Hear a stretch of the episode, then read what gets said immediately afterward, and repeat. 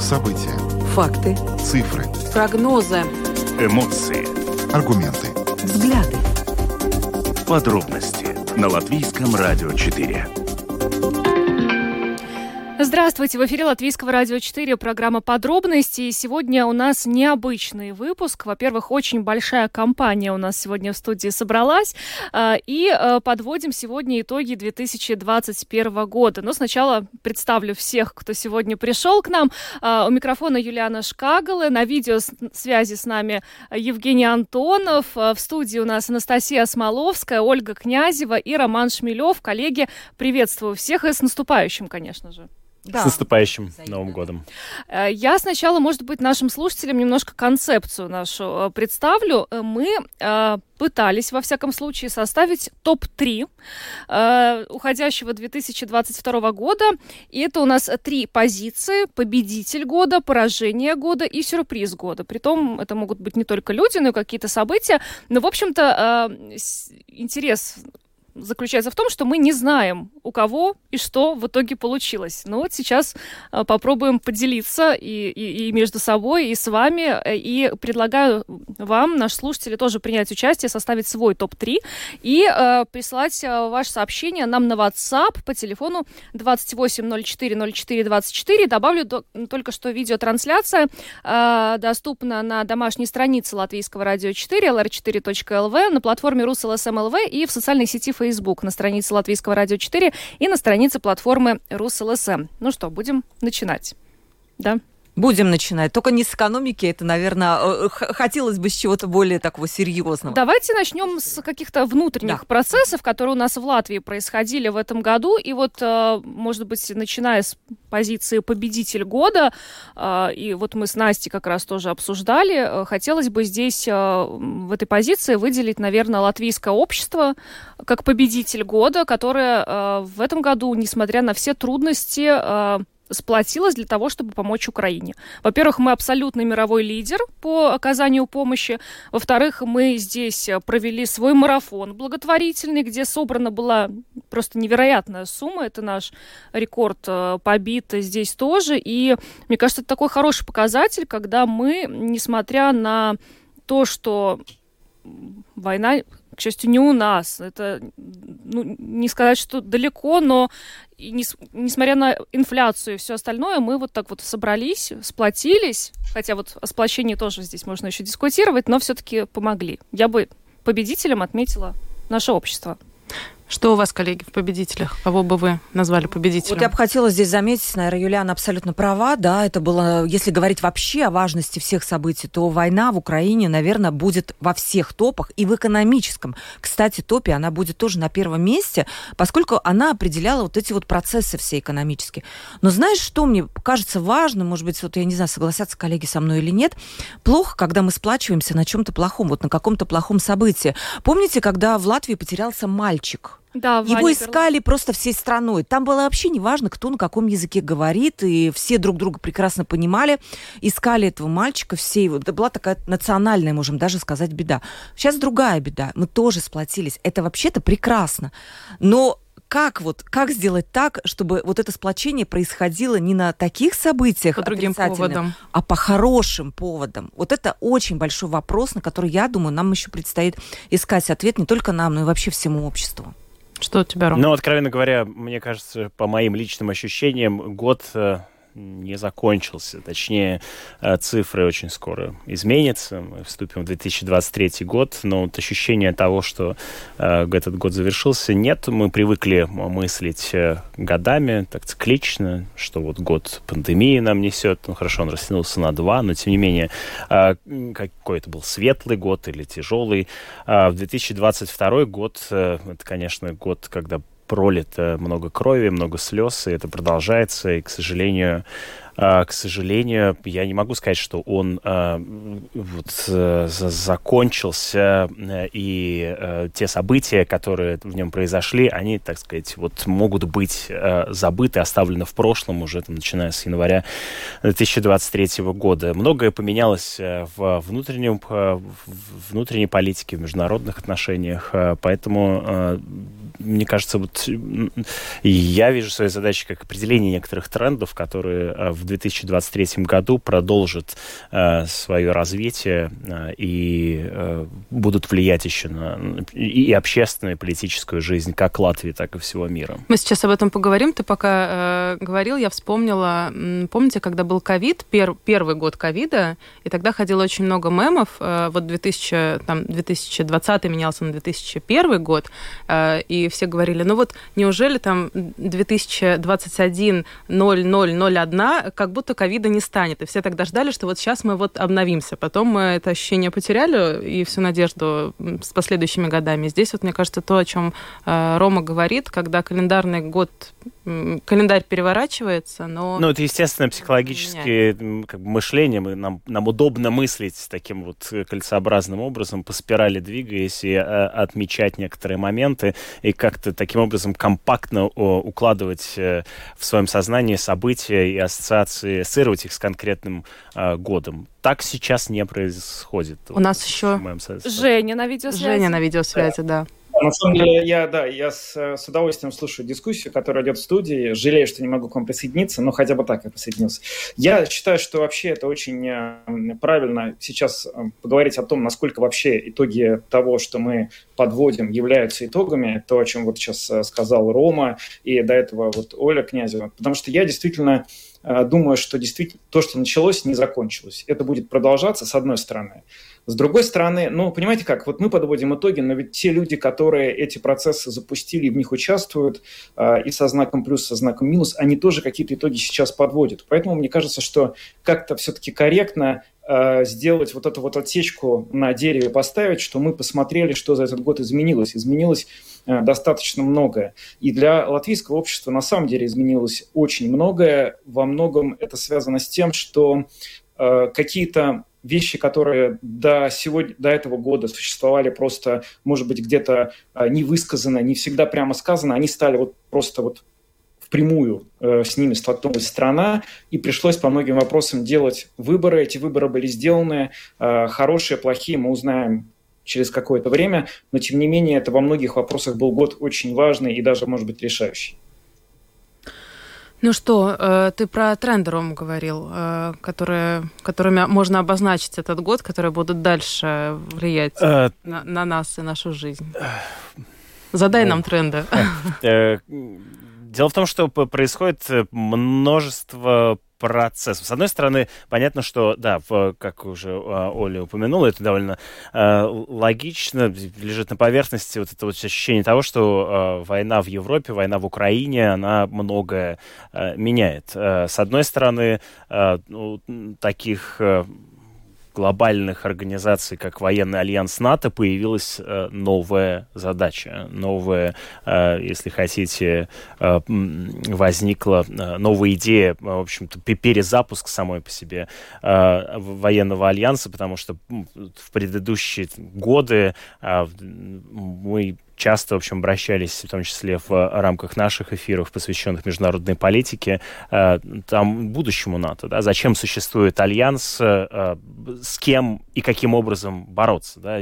Идея НАТО, уходящая в там, середину 20 века, кажется, теряла свою силу, и сама по себе организация теряла свою инерцию. Сейчас э, вновь мы видим, как НАТО стало одним из ключевых игроков на международной военной арене, а с другой другой стороны, другая э, воен... Э, другая, другой альянс, э, объединявший государство, это ООН, фактически наоборот подтвердил в этом году вот это свое, в общем, свою недееспособность, по большому счету, потому что с ООН непонятно, что сейчас делать. Закрывать ее, не закрывать, каким образом она может участвовать в организации оформления международных отношений, совершенно непонятно. То есть вопрос о, о вот том, каким образом, вокруг каких осей собираются собираются различные э, государства. А, вот это один из трендов э, пересборки международного сообщества, который мы сейчас наблюдаем. А что же, вот ты, кстати, же у нас обозреваешь э, международные события еженедельно? Да.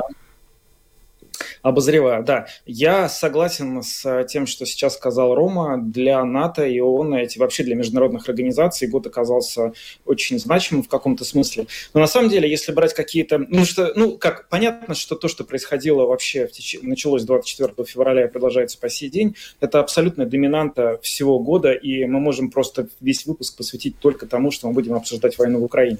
Но вот некоторые ее такие аспекты, которые, может быть, не сразу видны, но тем не менее они очевидны. Вот э, отчасти из них Рома сказал, да. Но есть еще, например, такой э, интересный э, момент, который касается другого возможного театра военных действий. Это войны между Китаем и Тайванем. Я просто хотел бы э, сказать, что довольно давно уже обсуждается как реальная угроза, довольно скорая, да, что Китай вторгнется на территорию Тайваня, попытается захватить этот остров и присоединить его к себе. Потому что с точки зрения Китая этот остров не является независимой страной, он является частью вот этого Китая, который политику единого Китая проводит официальный Пекин. И похоже, что в этом году впервые из-за войны в Украине на этой концепции, перспективе поставлен пока робкий, но все-таки знак вопроса. Потому что то, как мощное мировое сообщество вступилось за Украину, как оно помогает ему и экономически, и вооружением, и политически, это серьезно, конечно, показало те перспективы, с которыми, с которыми придется столкнуться Китаю, если они решатся на такой шаг. У меня ощущение, что то, что происходит сейчас в Украине, может иметь очень далеко идущие последствия для каких-то военных конфликтов будущего, в неминуемости которых мы не сомневались еще, может быть, полтора года назад. А я сейчас можно продолжить тему Китая? Да, э, спасибо большое, Евгений. Я тоже хотел упомянуть об этом, о, о возможном э, противостоянии Китай-Тайвань, потому что Китай, кажется, очень внимательно наблюдает за тем, что происходит в Украине, именно на, э, пытаясь понять, каким образом мировое сообщество э, поведет себя в случае, если э, в, в, будет развиваться вот это на, на, тай, на Тайваньском острове вот это военное напряжение. Да, но вместе с тем э, тренд, тренд предыдущих лет это э, Китая-американское противостояние торговое, экономическая, которая сейчас, кажется, тоже, э, э, сказать, не то чтобы поставлена на паузу, но в некотором смысле Китай понимает, что ему очень важно оставаться одним из экономических центров и участвовать в, в экономике всего мира, и поэтому, э, поэтому разрывать э, отношения с миром э, и, э, стать, э, вот, так сказать, вот на примере России мы сейчас видим, как э, рвутся отношения между одним из э, э, центров э, фактически мира, потому что Москва была таким центром, э, центром СНГ, Евразии и так далее. И сейчас мы видим, как э, Россия превращается из э, заметных игроков э, мировых, э, мирового политического, э, э, мировых политических отношений в такого второстепенного, изолированного, э, вообще фактически в окраину э, э мира, да, и, и в этой связи Китай очень, мне кажется, внимательно следит за тем, что происходит сейчас в отношениях э, России э, и мира. Ну, немножко от трендов, может быть, мы вернемся к нашему топу. Ольга, Настя, есть у вас победители э, события или люди, которыми, которых можно назвать в этом году абсолютными победителями года? Может, Оль, ты? Я? Ну, если у тебя в экономике, наверное, или в политике? Не в экономике, нет. Да, не давай тогда ты сначала, потому что политика, я думаю, что она все равно была главной. Выборы, да, ну, тут нельзя не сказать о том, что все-таки выборы были, и победители там тоже очевидны, да, как Поражение бы не относились там... к этим людям, да, нравится, не нравится, но есть объективный факт, кто победил на выборах, поэтому давай, наверное, начнем да. с тебя, а потом я продолжу. Да. Ну, в победителях, как вот Юлиана уже упоминала, что победители могут быть в разных сферах э, разные, там можно в каждом, в каждом э, отмечать кого-то своего. Как вот Юлиана уже отметила общество, и тут, конечно,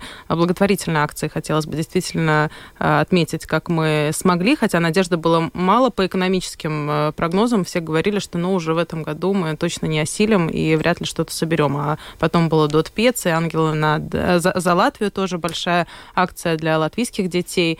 Э, поэтому, да, мы, мы как-то смогли. Э, победитель года в спорте в конце года мы все наблюдали. Это были такие, мне кажется, минуты, когда особенно могли мы на какое-то время забыть, вне зависимости от э, национальности, места нахождения. Все следили смотрели, и, конечно, несмотря на то, чьи симпатии были, все равно все радовались, потому что история Месси, она такая очень долгая и, и, и за, заслуживала э, того, как это все закончилось для него. Ну, Рома, Рома, кстати, говорил, мы с ним обсуждали, что Месси не только не то, что победитель года, он победитель десятилетия, да, по-моему? Ну, дело в том, что для меня Месси это вообще отдельная история, потому что э, мы с Месси одногодки. И, и э, соответственно, э, вот он 87-го года рождения, я 87-го года рождения. Я помню Месси, ну, там, с ранних... С рождения. Ну, нет, конечно, не с рождения, но, собственно, когда он начал блистать в Барселоне, в Лиге чемпионов и так далее, то есть, соответственно, где-то вот мне было 20 с чем-то лет,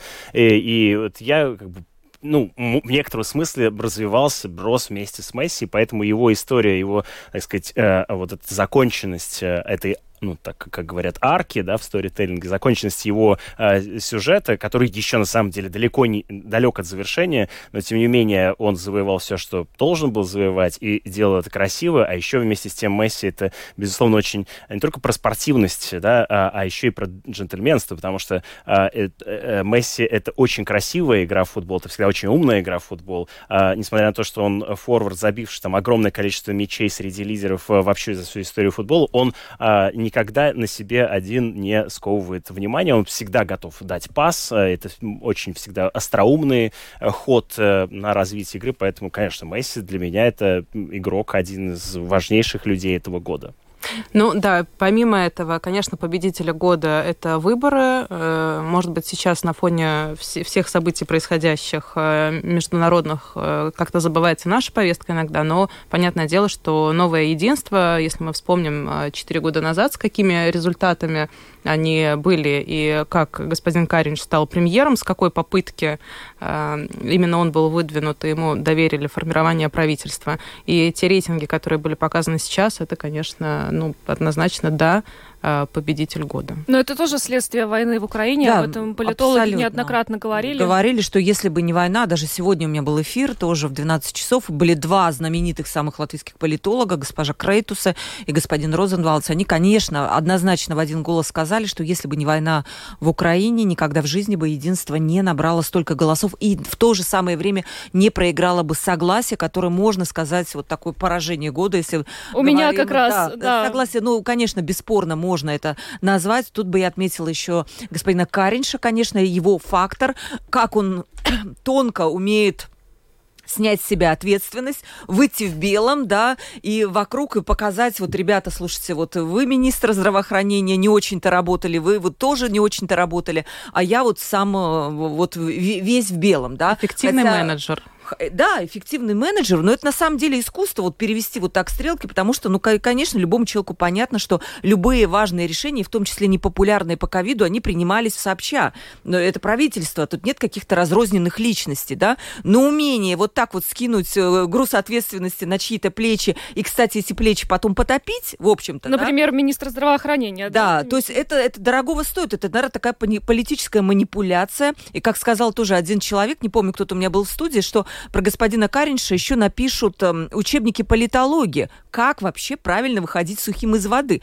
Но другой вопрос, конечно, насколько он удержится в этом году, потому что когда у тебя 6% э, было в прошлый раз, да, то можно сказать, что, ребята, мы тут не главные, вот есть э, партия победителей, вот с них и спрашивайте. Ну, когда вот ты сейчас победитель номер один, то вряд ли уже получится вот так выйти в белом, отвертевшись, сказать, ребята, мы тут не главные, да, нет, наверное, уже тогда ответственность, чем выше, как говорится, влезаешь, тем ответственности больше, и вот тут уже возникают вопросы, насколько он сможет удержаться вообще, удержать свое правительство. В этом плане, кстати, политологи оценивают очень скептично именно долгосрочность правительства и дают ему не так много времени, как, возможно, думают многие, да. Ну и господин Ренкевич, который, в общем-то, тоже весь в белом, но он, наверное, вышел честно в белом. Это был министр иностранных дел, который, я считаю, очень правильно разруливал все темы, вот эти непростые вещи, которые которые вылезли после войны. И он набрал больше всего плюсов, кстати. Да? Если мы говорим про экономику, то трудно выделить на самом... Если да. можно, и Женю еще. Да, не, да, не да. будем забывать про него. Жень, у тебя э, победители и... Ну, поражение, наверное, чуть позже мы уже да, обсудим. Да. Победителя года. Да, ну, мы... Я на самом деле тоже, конечно, думал о Месси, мы его обсуждали. Я хотел просто сказать, очень много было сказано правильных слов э, про то, какой он футболист и э, человек. Есть еще очень важная во всей этой истории с ним э, тема, которую я не хотел бы обходить. Она это, знаете, как такой голливудский сюжет, который просто воплотился в абсолютно реальную жизнь. Он же болел очень. Это же был просто человек, который, в принципе, наверное, спортсменом не должен был становиться. У него не хватало гормона роста. Ему диагностировали заболевание, когда он, по-моему, там весил что-то 30 килограмм там, при росте 130 э, сантиметров. Если знаю. бы ему не помогли, да, э, если бы ему не помогли в тот момент, как раз это был еще... Его родной клуб Барселона, да. Да, но, э, он, но ему диагностировали еще в Аргентине, когда он начал играть на детском уровне. И ему начали это колоть. Очень дорогое это лекарство, которого денег, конечно, на это нет. Значит, э, они переезжают э, в, Барселону, собственно говоря, где он там сразу выделяется на общем уровне. И его отец говорит, что вот мы готовы играть у вас, но вы, пожалуйста, продолжайте это лечение. То есть это такая, на самом деле, история, она очень человеческая. Еще очень важная вещь про Месси, я думаю, что мы сейчас с ним закончим, но я хотел бы сказать, что на протяжении вот всего того времени, что развивается совершенно блестящая карьера этого спортсмена, его всегда его ненавистники, которых всегда хватает у людей, э, которые что-то делают хорошо, всегда говорили, что смотрите, вот он хорошо играет и хорошо исполняет только там, где есть сильные партнеры. Поэтому он так велик в Барселоне. А на уровне сборной он ничего добиться не может. Он приезжает в сборную Аргентины, и команда не играет, потому что на самом деле он не так хорош, как вы о нем говорите. И буквально вот то, что сейчас произошло в Катаре, это величайшая мировая справедливость, потому что Месси на самом деле втащил свою команду на первое место и ну, даровал этой сборной Аргентине э, звание чемпиона мира там впервые, по-моему, с 90 или с 86 -го года, сейчас точно не помню. Это очень красивая, настоящая история про волю к победе, про честность, про мужество, вот такая, которой очень не хватало в этом году. Ну, кстати, Жень, то, о чем ты сказал, когда э, человек э, один сам по себе э, не так, чтобы там очень сильный и не может вытянуть всю команду, а именно хороший командный игрок, это, наверное, ко всему можно и к политике отнести, и вообще ко всему, что человек, вот если он хорош в команде и может как-то отражать другую энергию, это тоже всегда очень здорово. Буквально добавить хотела бы, вот Настя и Юлиана тоже сказали про то, что люди жертвовали, несмотря на то, что у нас кризис mm-hmm. и денег не так много. Еще бы хотела отметить одного человека, которого тоже можно назвать победителем. Это Рейнис Поздняк, который был а, твиттер-конвой. Его признали на днях человеком года Европы, да. И это на самом деле он был у меня на передаче. Это такой простой парень, очень скромный который ну, не афиширует себя. Ну, как нельзя не афишировать, если ты занимаешься сбором средств. Потому что кто тебе тогда будет жертвовать, да? Ну, у меня был главный вопрос к нему. А вот зачем вам это было? Вот ну, мы все вот занимаемся чем-то, ходим на работу. Человек тоже ведь занимался чем-то, ходил на работу. И фактически он свои вот эти последние вот эти полгода посвятил тому, что он собирает вот деньги на машины, везет их в Украину. И он говорит, я просто по-другому не мог. И это, наверное, такое большое мужество внутреннее, вот такая гражданская огромная позиция, вот так поступить. Снимаю шляпу вот перед такими людьми. Ну, Илон Маск, который купил Твиттер, ну как мы про него можем забыть? Ну, его, кстати, как антигероя упоминают в этом году часто то, что да, это обязательно нужно рассказать. Это история, которая... Она, кстати, ровно обратная. Она, не... она про человека, который был героем, но превращается в антигероя. Знаете, в каком-то смысле она такая тоже история, очень, по-моему, ну, э, типичная для нашего мира. Когда человек, у которого получается несколько вещей, начинает воспринимать себя как такого, знаете, царя Мидаса, который к чему бы ни прикоснулся, везде будет золото. Потому что именно таким был Илон Маск. Он участвует в компании PayPal, продает ее за 2 миллиарда долларов. Он а, запускает а, сервис SpaceX, этот, который, ну, космические эти корабли. Это все успешно идет. Он входит в совет директоров Tesla. Tesla становится там крупнейшей компанией. Он же первый стал человек, Маск, который заработал 300, его состояние составило 300 миллиардов долларов впервые в мировой истории. Это было в ноябре прошлого года, если не ошибаюсь. И вот в этот момент он сейчас оказался ну, практически у разбитого корыта после того, как он попытался поиграться с Твиттером. То есть он решил, что у него везде все получается, но и с Твиттером-то уж точно получится. И вот он на протяжении всего этого года Твиттер покупал. Он его с большими скрипами это все проходило, сделку он оформил. Он ее купил в итоге. И первым делом начал разгонять сотрудников, которые там были. Потом он начал банить тех, кого он раньше банить вообще не собирался. И в итоге буквально вот две недели назад Twitter, э, в Твиттере Маск проводит голосование. А что вы думаете, уважаемые твиттеряне? Может, мне э, пора на покой? И все большинство голосует за то, чтобы он ушел из Твиттера. И он обещает, что он теперь уйдет с Твиттера. Ну, посмотрим. Он так Давай. долго покупал Твиттер. Может быть, эта история тоже будет, э, знаешь, как в футболе отсылка, очень долгий трансфер, может быть. Друзья, ну мы здесь да, столько может... фамилий вообще э, сегодня озвучили, но одну не упомянули, хотя это бесспорно и очевидно человек года – это Владимир Зеленский. Это, мне кажется, даже это, это, это настолько нет, очевидно, нет. что мы э, сегодня об этом не поговорили. Но э, могли ли бы мы в январе еще представить, что этот президент Украины настолько вообще покажет свою силу, э, стойкость во всей этой ситуации и, ну вот до, до сих пор продолжает э, вести украинский народ, несмотря на все то, что происходит. Я тут возьму слово, потому что я э, была в Украине в феврале прош прошлого, этого года, в феврале этого года. Э, и мы там были целую неделю, ездили по всей Украине, не только в Киеве, были и э, на территории в Северодонецке. Да, в Северодонецке, в Краматорске. Тут мы делали включение. Да. И э, один из вопросов был тогда по поводу стремительно падающих рейтингов Зеленского. И когда я говорила, мы очень много разговаривали, вот просто люди подходила и спрашивала, что вы думаете про президента Зеленского? Как правило, было, что это разочарование, я за него голосовала, а я ему верил, и вот так вот, ну, вот все, все плохо, все.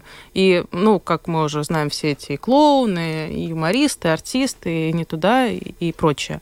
И буквально через несколько недель, на самом-то деле, картина меняется вообще полностью. И что самое интересное, что это не, не было явление, вот он высказался, и на этом все закончилось. То есть он очень последовательно, он выбрал вот эту вот линию поведения, и он ей следует. То есть у него нет вот этих скачков. Он очень ровно следует тому пути, который он вот с самого начала, ту позицию, которую он занял, начала войны, он ей четко, четко следует. Поэтому, конечно, да, победитель. Ну, помимо Зеленского, тут надо упомянуть, что да, он оказался на обложке The Time журнала и многие другие мировые издания его тоже в, в качестве э, людей, лидеров года э, называют, но вместе с тем тут важно не забывать, что э, это некоторый, так сказать, собирательный образ э, того единения, говоря сплоченности, да, которое продемонстрировал украинский народ в этом э, году, потому что э, кто, как э, не украинцы, могут поспорить э, о политике, да, очень э, разнородная политическая система там всегда была, и очень много споров внутри общества возникало по политическим вопросам, но сейчас, как раз в этом году, мы видим, да, удивительную историю с единения народного. Оль, давай про экономику давай. поговорим. Ну и вот, кстати, завершая уже, мы про Илона Маска поговорили, можно про него долго говорить. Если перекинуть эту вот всю историю на Латвию, вот богатые люди, кто они? Как вы знаете, есть топ-миллионеров, которые публикуются уже там 25, по-моему, лет. И вот я посмотрела специально, э, кто у нас вот эти люди, которые заработали. Вроде кризисы эти подряд все идут. Должно же быть не очень хорошо. И знаете, что меня порадовало? Там в этом топе миллионеров очень долго все было довольно скучно. Банкиры на первых местах и горный бизнес на первых местах. Вот что-то такое. А наши производственные предприятия, наши бизнесмены, которые поднимают эту промышленность, которые нанимают реальных людей, ну, банки, конечно, тоже нанимают, они были где-то в середине списка. Тут, на первом месте вообще-то, как вы думаете, с какой сферы человек? Ну, деревообработка. Нет. На первом месте Агрис Таманис, владелец Draugiem Group. То есть э, это, конечно, не сказать, что это стартап уж совсем Draugiem Group, да, но это не банкиры, это не какие-то там, э, ну не знаю, там кто-то связан. А чем они занимаются?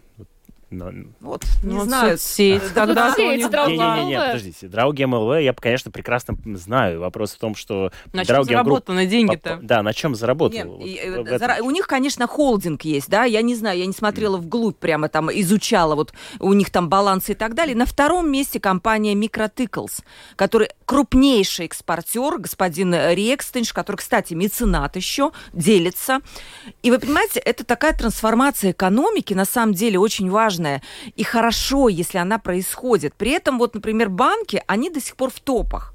Но мы видим, что случилось с Baltic International Bank в конце года. Если мы постепенно придем к, к нашему топу проигравших, то, конечно, это будет господин Белоконь, который 30 лет управлял банком, и тут тебе на голову сваливается вот такая трансформация. Конечно, вернуться в, в назад ему будет невозможно. Но я надеюсь, вот вы наверняка помните, когда Каринш и Левиц тоже, они говорили про то, что нам срочно нужно трансформироваться, мы отстаем от Литвы и Эстонии сколько можно. Это уже изо всех утюгов звучит. И вот сейчас этот процесс э, стартовал, но он стартовал снизу от, сами, от самого бизнеса. Вот когда он пойдет сверху, тогда мы это все почувствуем. Но пока вот этого сверху нету. И это тоже, наверное, такое некоторое разочарование, которое, в принципе, в следующих годах может быть уже в нашем топе побед. Посмотрим. Вот это такой тренд. Вот э, Рома начал с этого. Это вот этот mm-hmm. тренд. Тот самый, который, э, которого нам очень не хватало. Пока я не вижу его явного, но судя по тому, как это трансформируется, это очень хорошо. И второй тренд это, конечно, экономическая наша независимость эм, энергетическая. Мы вообще, вот если что мы делали до сих пор, ничего, ответ.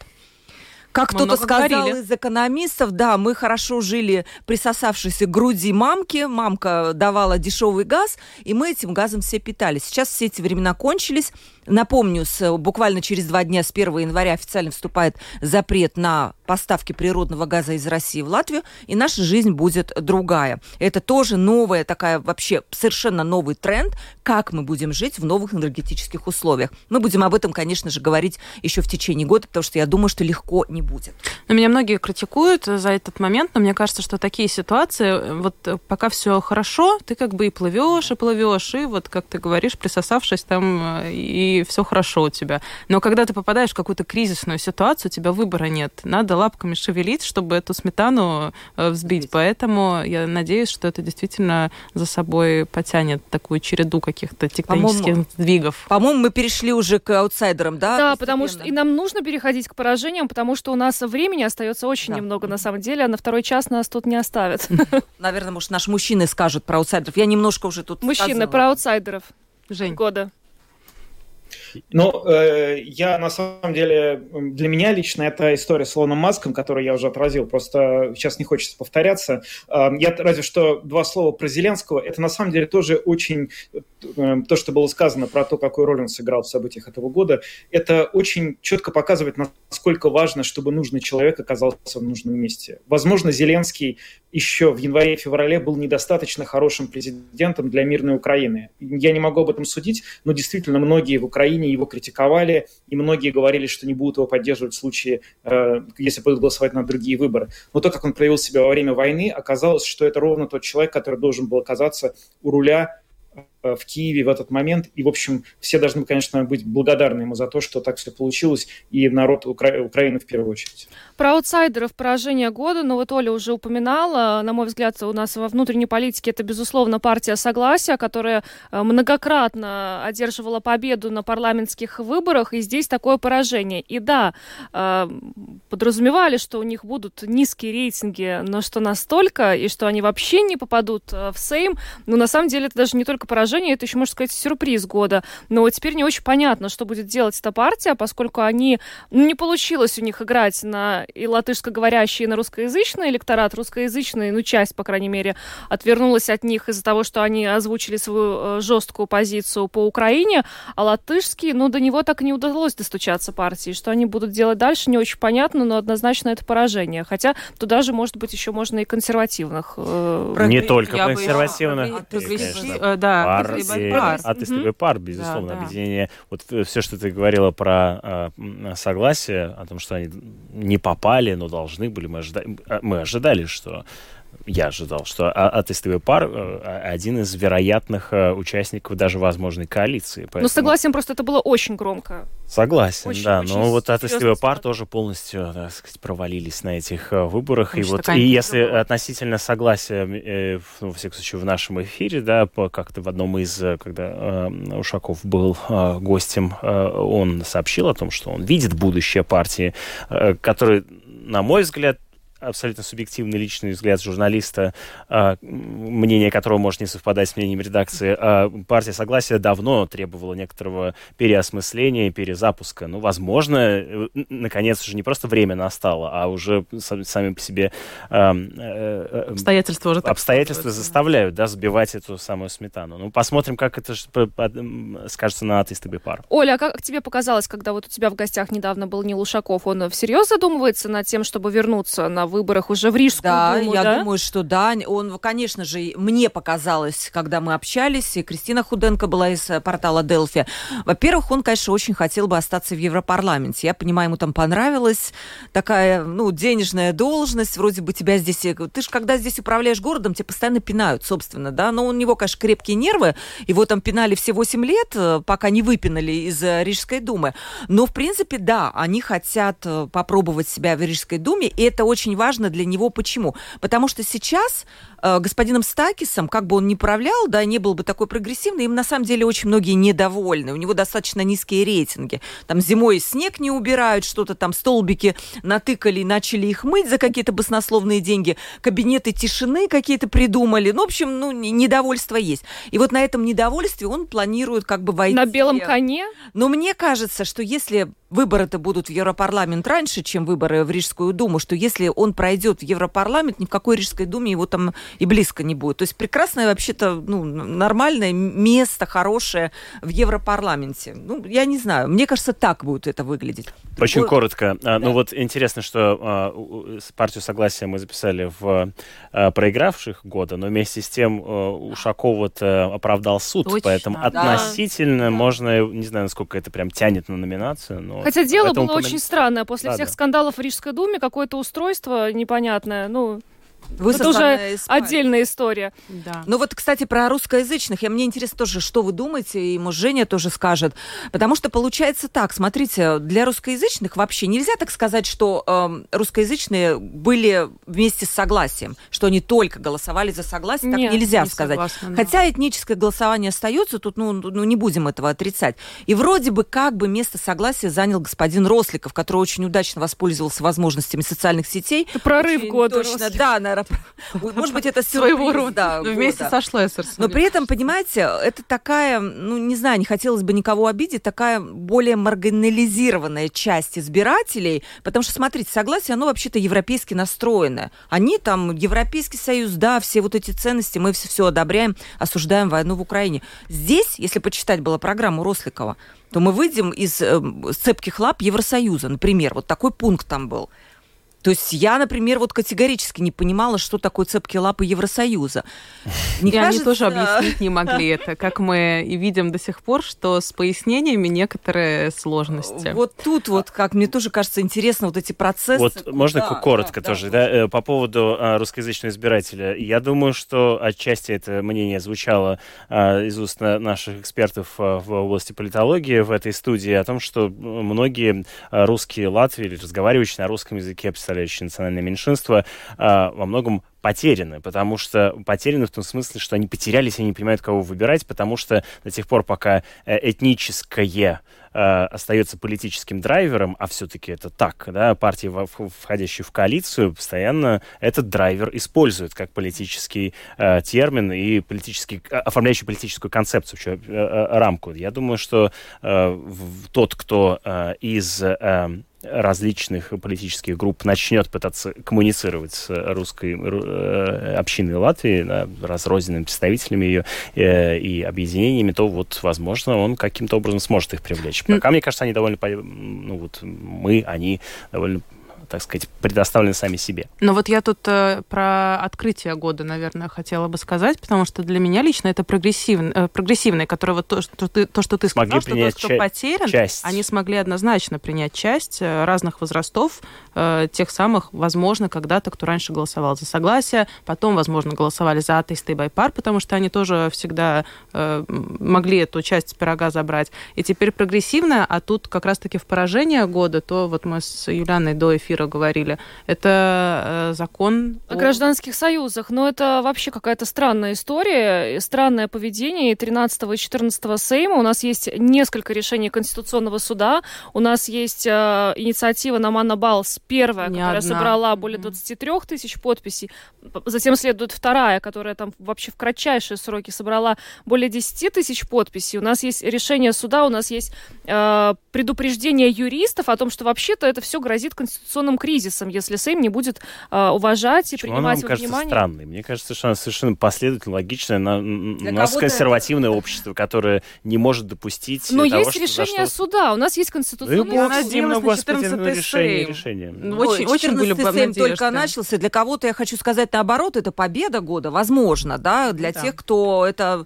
Для, для вот Юлианы это поражение года, для кого-то это победа. Для меня это Теперь сюрприз. Мы знаем, а, сюрприз, хорошо, да. хорошо, да, да, да. Сюрприз, что депутаты не уважают суд, Конституционный суд. Получается так. По-моему, это не единственный момент. Было у нас и про благосостояние какие-то конституционные да, суды. Да. Омбудсмен, если помните, подавал. И в образовании, и тоже абсолютно ни, ничего там не, не это. Не, да, и тут вот еще такой момент. Вот уже Рома хорошую вещь сказал насчет вот русскоязычного избирателя. И мне кажется, когда вообще нас перестанут делить, как таковых, э, на вот какие-то две, такие два лагеря, тогда экономика будет расти. Потому что сейчас, почему вообще мы отстаем? Потому что вот в Литве, в Эстонии вообще вот эта проблема русскоязычных каких-то меньшинств, она стоит менее остро. И там сосредоточены на чем-то более важном, на чем-то более глобальном, там, как поднять экономику, как быть конкурентоспособными. У нас же вот эта вот куча внимания отвлекается вот на вот этот так называемый национальный вопрос. Как его решить? Как вот там вот, я не знаю, там школы, там что-то еще перевести, может, памятник снести какие-то вещи, которые не несут блага именно для благосостояния страны.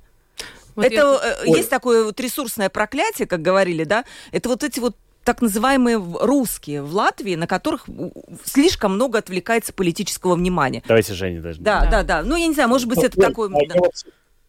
Не, подожди, к тому, что ты сказала. На самом деле, вот ты говоришь, мы отстаем потому, что, значит, э, вот э, у нас этот вопрос есть, а у них он не стоит. А я хотел бы тебе встречный вопрос задать. А это осознание есть у власти, во власти Латвии, что отстаем мы по этой причине? Есть ли какое-то общее понимание того, что национальный вопрос в том виде, в котором он сейчас существует на повестке дня, в Латвии, он тормозит экономическое развитие страны. Если честно, я таких слов э, на вот как-то высоком уровне не припомню. Мне кажется, что это немножко... Дискуссии идут как-то параллельно, что есть вот экономика, и нам нужно ее развивать. Есть национальный вопрос, который нам нужно решать, потому что общество разделено. Возможно, если эти как-то мы два вопроса смогли бы совместить вместе, они бы тогда вот вместе бы и пошли лучше.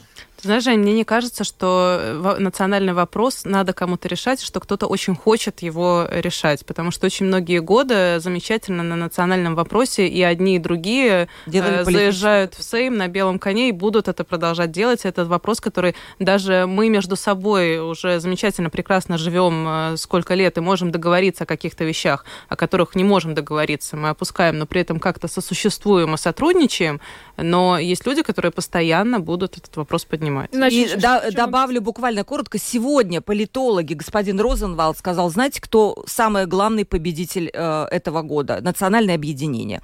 Потому что они всегда проходят... Они точно в белом раз, пальто. Да, они в белом пальто. И вся та риторика, которую они говорили пять лет назад, и которая казалась невозможной, давайте вот это запретим, вот это, вот это, все говорили, о, слушайте, ну это слишком, mm-hmm. да? Сейчас это уже не слишком. И вот они победители года, по мнению господина Розенвалда. По-прежнему слишком в некоторых случаях, но как бы это вполне себе подпадает под тренд этого года. Сегодняшний. О сюрпризах года еще поговорим. Вот в экономике какие-то были сюрпризы, на твой взгляд? 350 евро за мегаватт-час газа. Ой, ну... Давайте, вот это был для... Какие еще сюрпризы нам нужны? Честно говоря, я видела, да, этот график цены на газ, его каждый может посмотреть, если зайдет на биржу ТТФ. Там с 15 года идет вот такое плато и потом вот такой гребень, да.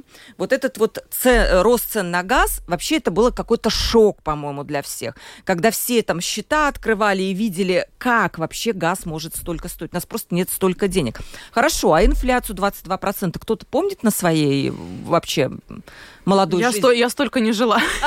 Понимаешь? Я помню, в 2008 году было что-то примерно, и то, по-моему, мы уже перегнали этот показатель. Но это же все просто шок. Ну, конечно, это следствие, а не причина, потому что война в Украине, она вот привела нас к такому. Это ну и эпоха пандемии говоря, тоже. Ну нет, завела здесь... эту, мне кажется, Не, не, нет, пандемия нет, это скорее всего вот это вот итоги отголоски войны в Украине, это санкции, прежде всего, которые мы не могли, с одной стороны, не наложить, но при этом, конечно же, выстрелили себе в ногу, но по-другому просто было нельзя. Очень многие слушатели пишут, вот Латвия ввела санкции, сама же себе выстрелила в ногу. Да, именно так и случилось.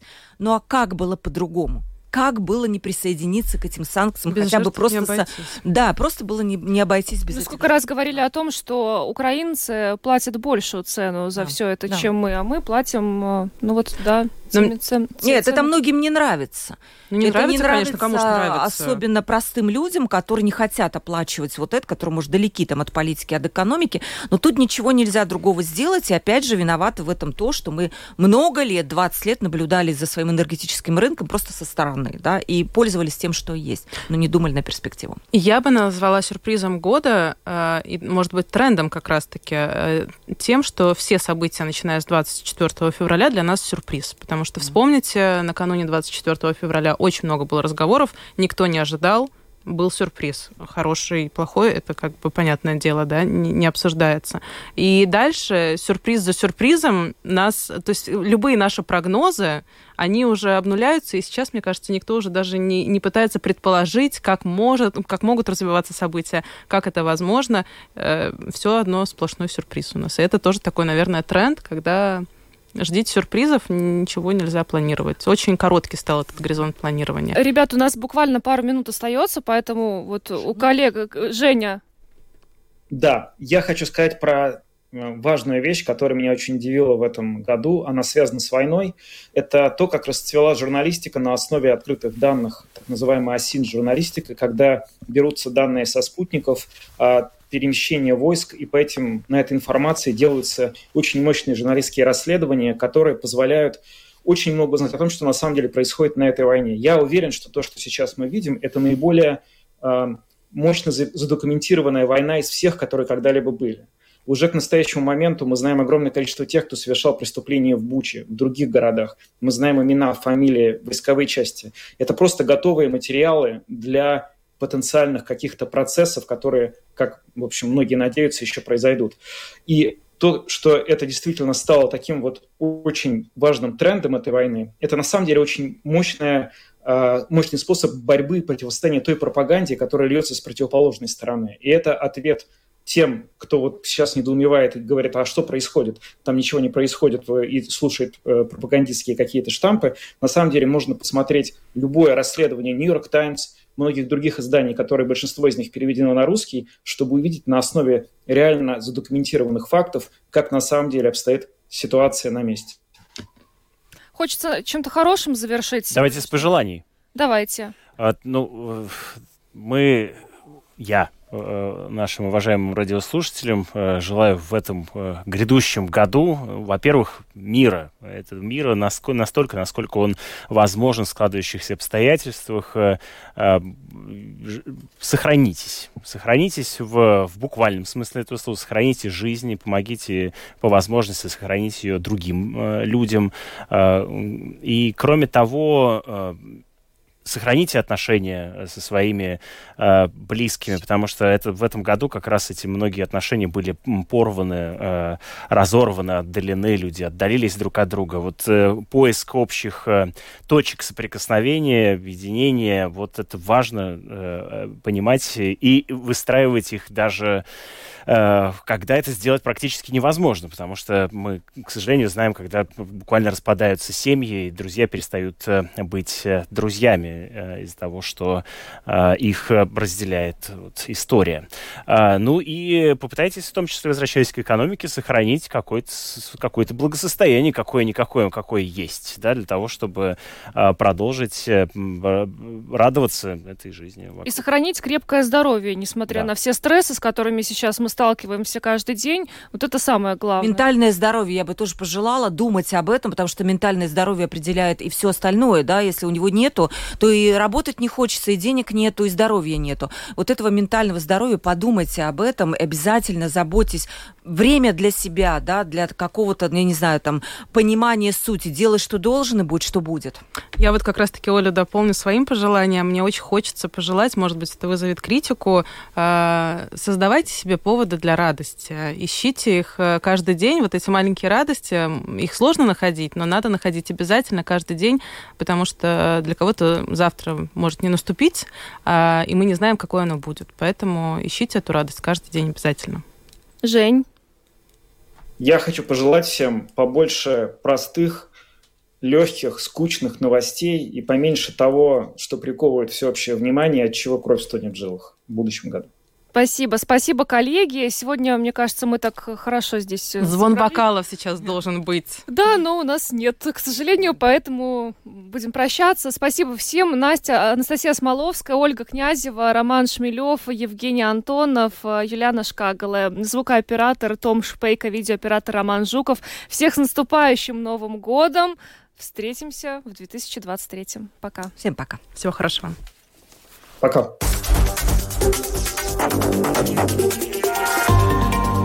Латвийское радио 4. Подробности по будням.